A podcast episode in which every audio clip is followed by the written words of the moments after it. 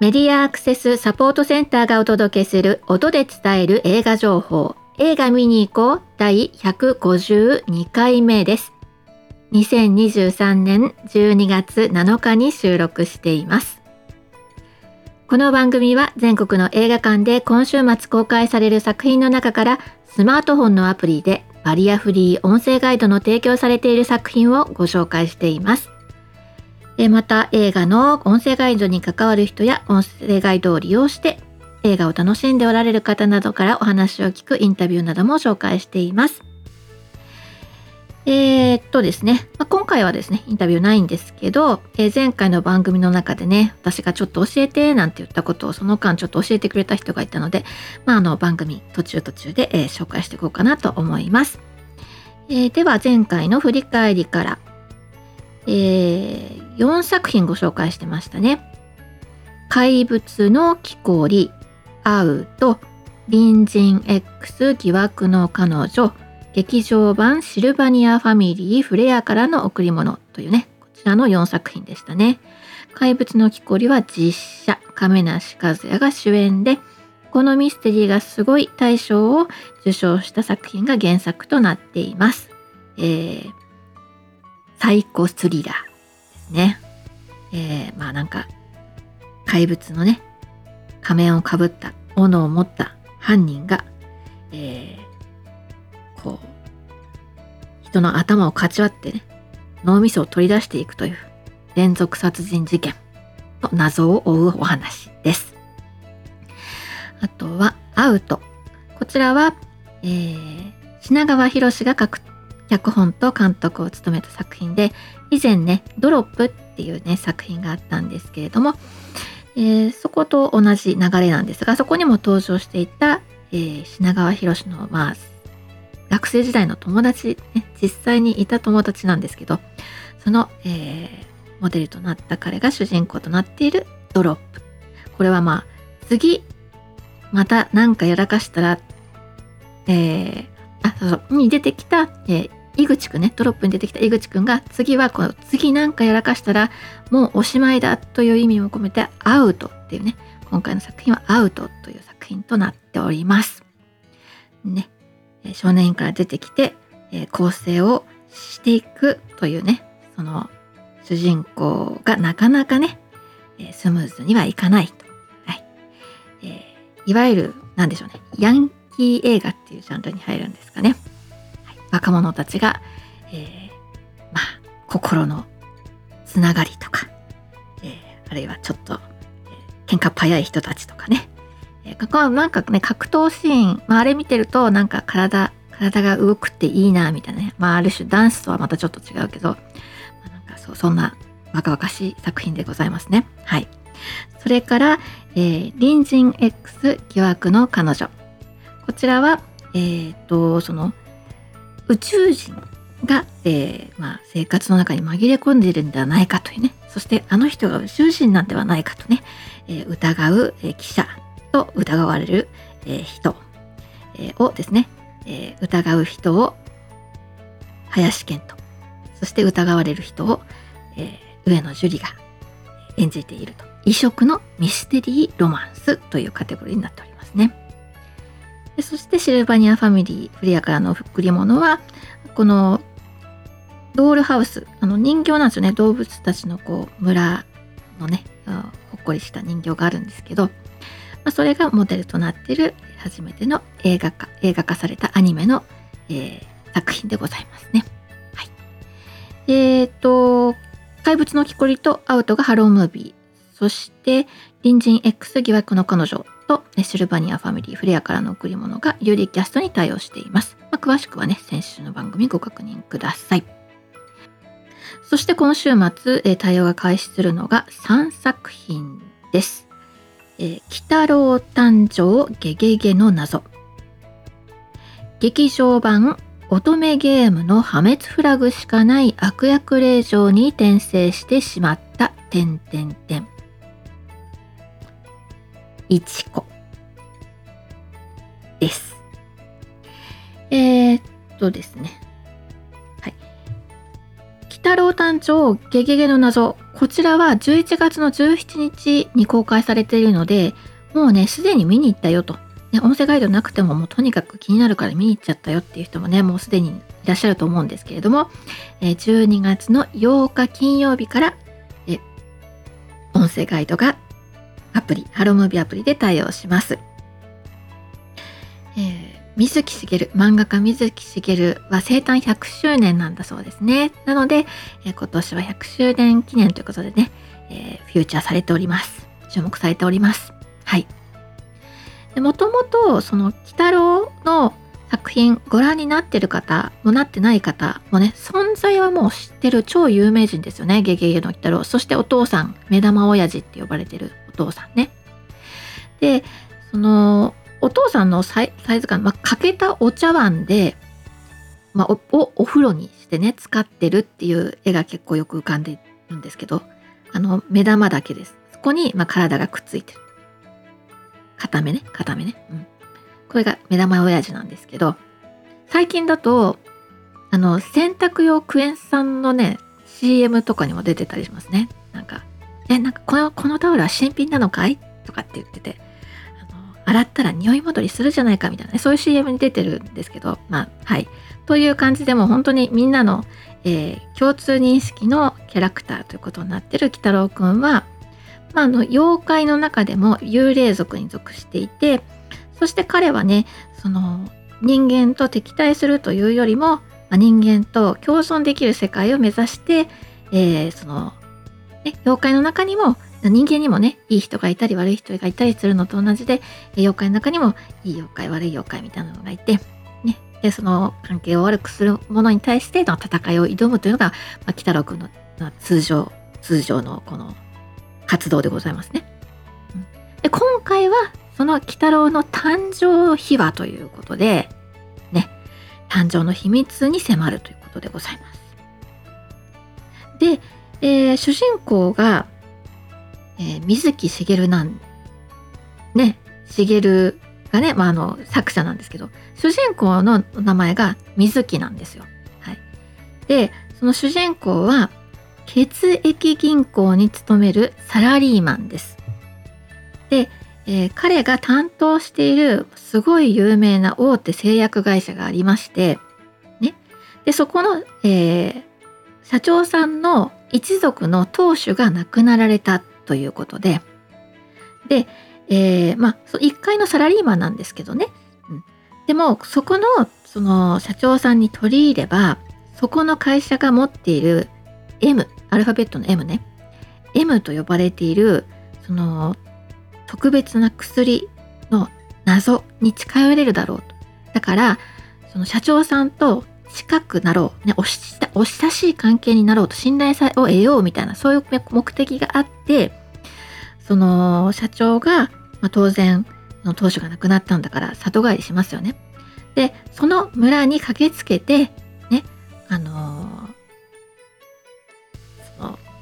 弔意をね、伝えに行くという役割をえー、担う水木サラリーマンがいるわけですね。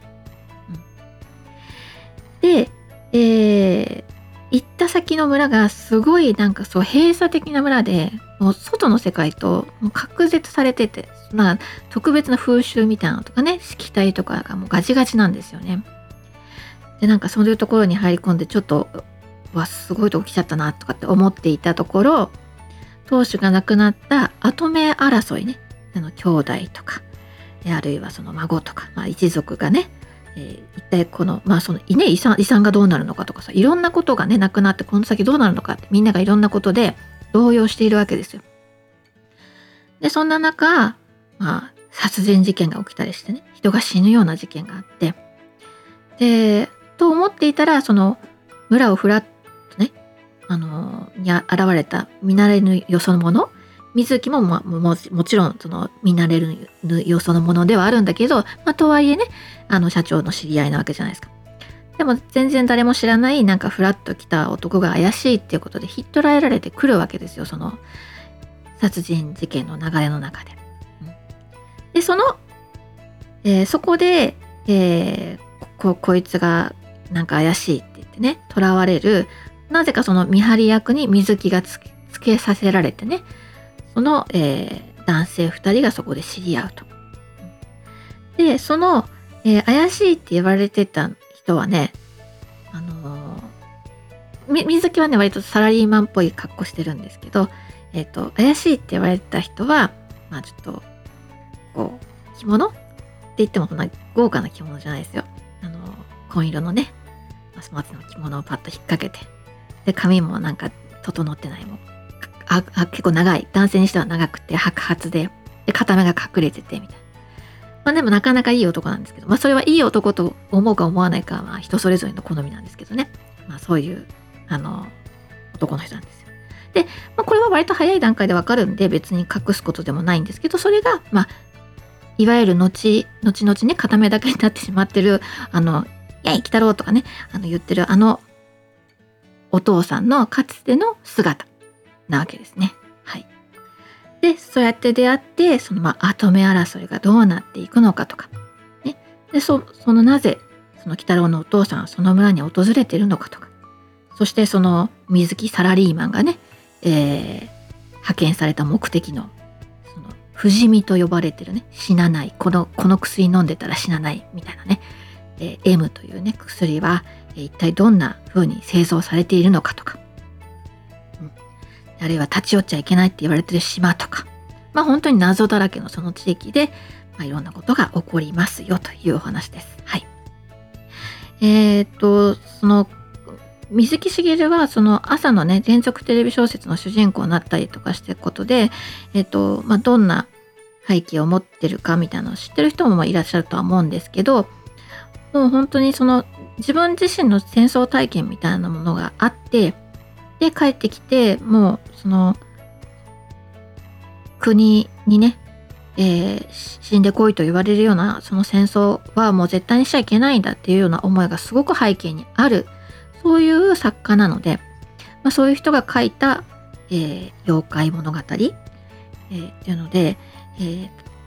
本当に願いみたいな作者の願いみたいなものも願いというかね思いみたいなものも書き込まれているあの作品になっておりますのでぜひ、まあ、あの、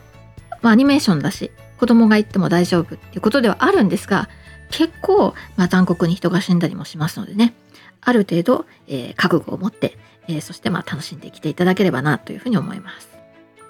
はい。えー、こちら、えー、鬼太郎誕生ゲゲゲの謎。12月の8日金曜日からハロームービーに対応して1時間44分の作品です。そうそう、エンドロールの後にもね、エピソードくっついてるので、えー、はい、最後までお楽しみいただければと思いますよ。はい、次にご紹介するのが、劇場版乙女ゲームの破滅フラグしかない悪役令状に転生してしまった。てんてんてんと。これほんと、てんてんてんっていうものが正しいのかどうかね、ちょっと私、調べがついてなくて、まあ、あの、まあ、てんてんてんになっていう表記になってるんですよ。なんか訂正が必要だったら来週直しますけどね。はい。この作品、えー、12月の8日金曜日公開日から対応しています。はい、もうね、こういう作品、ライトノベルが原作で、テレビアニメが 2, 2つのシリーズがあって、そして劇場版が、えー、公開されましたよというね。これはもうだからある種の世界での大人気作品なわけですよね。で、こういう作品ね、結構音声ガイドつかないこと多い多いんですよね。すっごい人気なのに、超人気なのにつかないみたいなのって結構あるんですけど、今回ついたんで、えー、楽しみにしてらした方もいらっしゃるんじゃないかなと思ってるわけですよ。ね。で、かくいう私は全く知らない作品でした。もうこういう作品、仕事で来ないと全く私あの縁がないんですけど、もう紹介しようと思ってね、いろいろ調べてるとハマるみたいなね。ああ、なるほど。映画化されるだけのことはあるなというのをね、まあ、毎回学ばされております。偏見とかね、良くないなというのはね、毎回思いますよ。そう。そもそもね、私がこうやって皆さんと一緒に、えっ、ー、と、映画館行ったりとかね、感想を言い合ったりとかする活動が本当楽しいなと思って、もともと私が個人で見るようなことはなかったのに、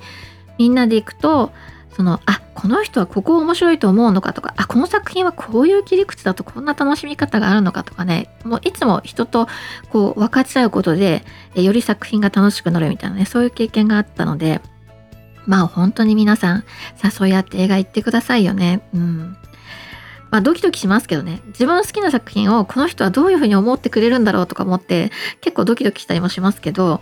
でもそこからだんだんこの人結構相性合うからこの人とはこれ誘ったら来てくれるんじゃないかなとかね、そういうふうに展開してったりもするし、あと映画館、映画館行くと予告編とかもね、流れたりするから、それ見て次あれ行きたいね、なんて話で盛り上がったりとか、まあなかなかあの、いいんじゃないでしょうか。つまり個人でその作品、あの、配信で見ればいいや、みたいなね、テレビになってから、テレビ放映されてから見ればいいや、みたいなのももちろんあるかもしれないんですけど、まあ映画館に行くというね、行為がまたそこでしか得られない楽しみたくさんありますよね。はい。で、えっ、ー、と、先週もちょっとこの話してたかもしれないんですけど、で、あ、そうそう。で、えっ、ー、と、乙女ゲームね。えー、乙女ゲームって何よって話なんですけど、あの、女性が、えー、遊ぶことを想定したゲームで、えー、ま、たくさんのイケメンが登場している世界でね、えー、それをま攻略しながら、まあ、自分のなんかこう、えー、地位を獲得していくってわけじゃないんですけど あの信頼を得たりとかね愛情を得たりとかしながら、まあ、その世界の中で、えーえー、何でしょうねまあ何でしょうね。ゴール何なんでしょうね。わかんないですね。あ、もうちょっと調べが甘いですね。まあいいや。で、えっ、ー、と、この主人公はね、えっ、ー、と、まあ、のゲームの中の世界がそのまま世界になっちゃっていてで、まあ、8歳ぐらいの時にあの転んで頭を打つと突然前世の記憶を思い出してしまうというか思い出すんですよね。で思い出してみたら自分はこのゲームをやり込んでいた、えー、もう前世でねもうやり込んでいた、まあまあ、オタクみたいなほぼほぼ引きこもりみたいな状態でもゲーム大好き少女でであんまり学校リアルな学校でねこうではあんまりお友達が少なくてまあ唯一そのゲーム友達がいるぐらいのそういう子がだったのが、まあ、あの事故でもうすでに亡くなっていてねあの、まあ、つまり現世の方では。で今はそのゲームの中の世界で、えー、生活しているというかいたと。でしかもそのゲームはプレイする時の自分がプレイする役みたいなのがあるんだけど普通にゲームする時ってそれではなくてゲームの中に登場する、まあ、あの悪役令嬢というねもうなんかこう主人公とか、まあ、ゲームをやっている人に対して、えー、いろいろこういじめをってきたりとかこう目的を果たさないようにいろいろこう、えー、細工をしてきたりとか本当に悪や嫌な感じで登場するはずのその令嬢に自分が生まれ変わっていたと。だからこの世界で私が生き延びるためには一体どうしたらいいのかとね主人公をそのいじめたりとかしててやがては排除されてしまうというその破滅から、えー、自分の、えー、暮らしを守らなければいけないということにそう注意あの注力を注い注いでいる女の子なんですよ。でこの映画のになってるっていうのは、えっと、シリーズアニメのシリーズ1、2って来ちゃってるからかなり展開がしててね実はそうやって努力した結果そのもう悪役霊障は悪役顔なんだけどその彼女の努力のおかげで本来だったら敵対すべき人たちのすごいもう信頼を受けちゃってるんですよこの映画の段階では。初めは本当にあのどどういう展開になるかもわからなくて恐る恐るあこれゲームではこうだったよなとかって思って先手を打ちながら人間関係を構築していくんですけどでもその彼女が別に小ずるい感じでもなくて割とまっすぐな子なんであのみんなが敵対すべきはずだった男性も女性もみんな彼女のファンになってるというかもう大好きになってるっていうその前提があっての映画でございます。まあ、映画の冒頭でも一応世界観は説明するんですけどあのだからもう本当にいい感じの子じゃんって思ってるとあそういえばこの人悪役令嬢だったんだっけみたいなことを思い出さなきゃいけない逆逆の感じ？で、えーと、鑑賞する見ているっていう感じになっていくと思うので,、はい、で今回はえっ、ー、とえっ、ー、とねはい。カタリナ・クラエスっていうのがその悪役令嬢の、えー、名前です。はい、でえっ、ー、とテレビシリーズでやってたゲームとはまた違う？同じ会社が開発してたまた別のゲームの話がなんか紛れ込んでくるみたいででも世界観が一緒でみたいなねっていうことに途中で気がついたりとかしていくといういろいろこの入れ子入れ子になっててややこしいんですけどただこれだけ人気があるのであのまあ世界の中に入ってしまえば面白い作品だなというふうに思います。まあ、アニメーションでございますね。で、このま先週ね、結局何の話してたかっていうと、先週、これあの、えっと、サピエ図書館に何が入ってるんだろうって調べたわけですよ。だってそもそもがライトノベルだったから、あの、普通にこう入ってるかなと思って調べてみたらね、入ってたのが、転訳だけだったっていうことで私がちょっと言及してたわけですよ。13巻ね。2023年9月までに13巻出てる作品のうちの12巻までがすでに転訳済みだと。これは一体どういうことなんだって私は言ってたじゃないですかね。でそもそもが小説家になろうっていうインターネットのサイトに公開されている。だからもう素人の人も書いてるしまあ上手い人も書いてるし曲席混合みたいなそういうサイトがあるということで。でそもそもそのサイトはみんな見れるんですかみたいなことをね言ってたじゃん。でえーと、答えとしては見れますということでした。はい、数名の人たちがちょうど集まってるところでねあの聞いてみたんですよ。そしたら、まあ、ブラウザーでも見れますしで、まあ、専用アプリもあると。ね、でまあどっちも、まあ、慣れがちょっと必要だけれども見れます。そしてなんかね作品によってダウンロードもできるからダウンロードして読んで読んでしまえばテキストで普通に読めますよという話だったわけです。でえじゃあさってあの内容としては違うはずなんだけどその音声デイジーでもテキストデイジーでもなくて転訳え展展示データだったんだよ。展示データで上がってるっていうのはどういうことなのっていう話を聞いたらいやいや展示データで上がってるってことはその打った紙が上がってるんじゃね。あの上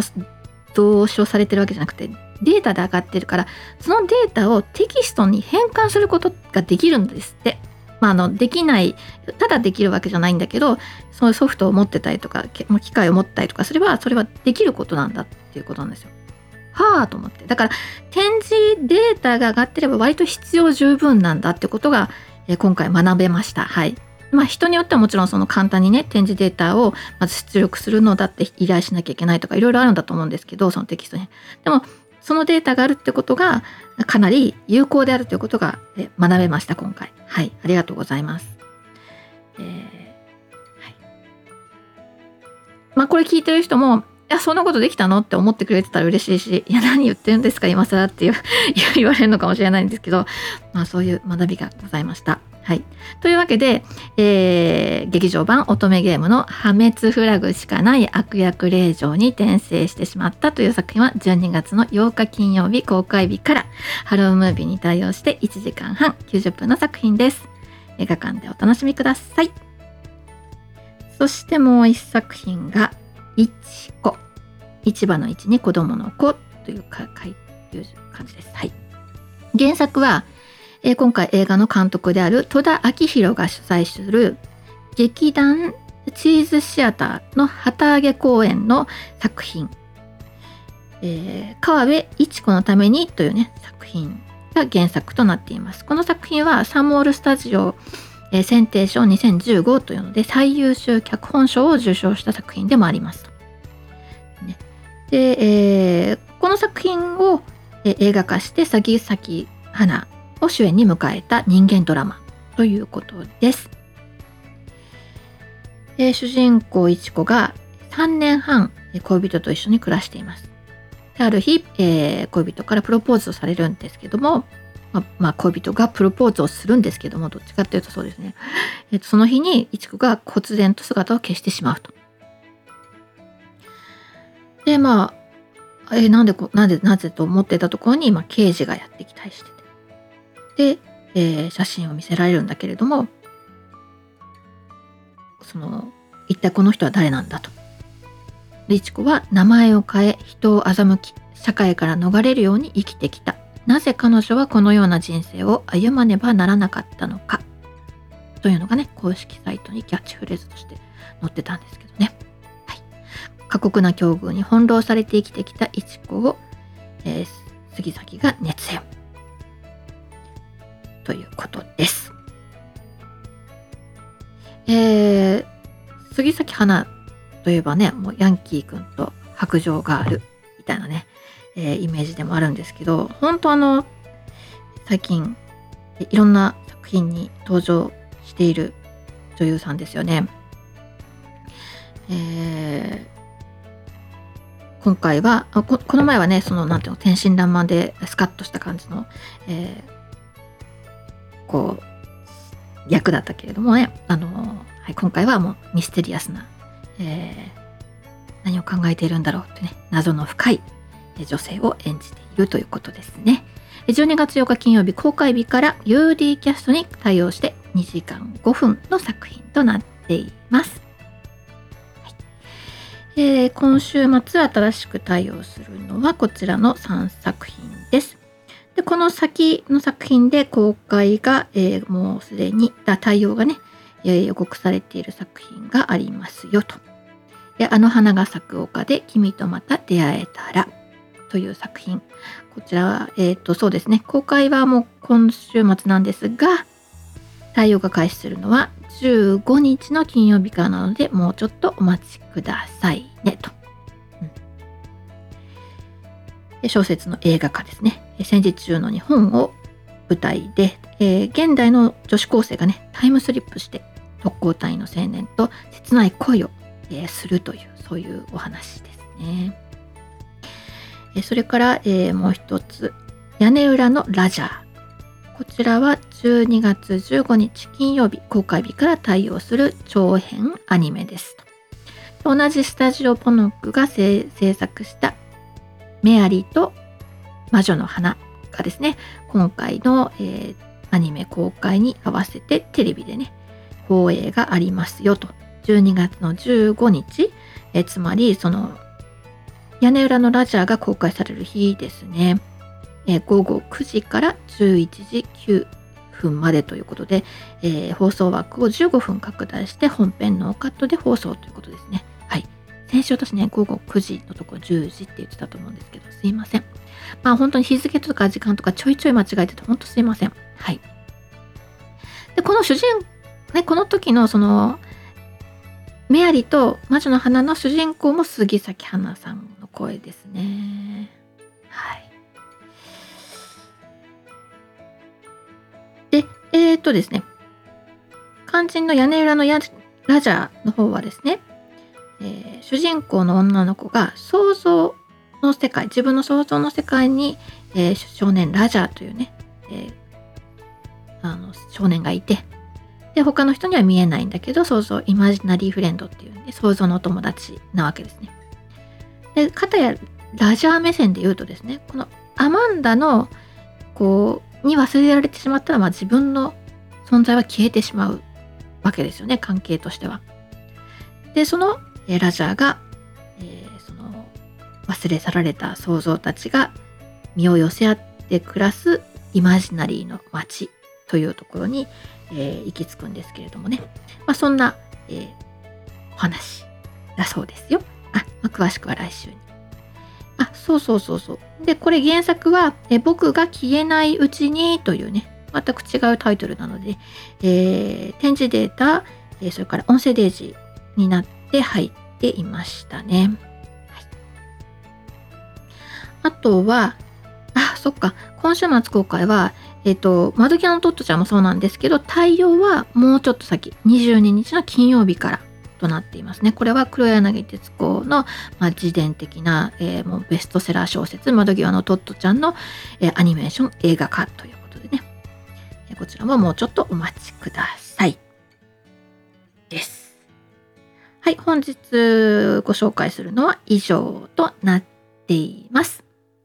では、いつもながらのマスクからのお知らせで番組をおしまいにしたいと思います。アルファベット MASCA がで検索すると私たちのホームページにたどり着くことができますよ。またサイトのトップページにある映画映像のバリアフリー化を学ぼうからはオンラインで参加できるバリアフリー字幕や音声ガイドの講座をご案内しています。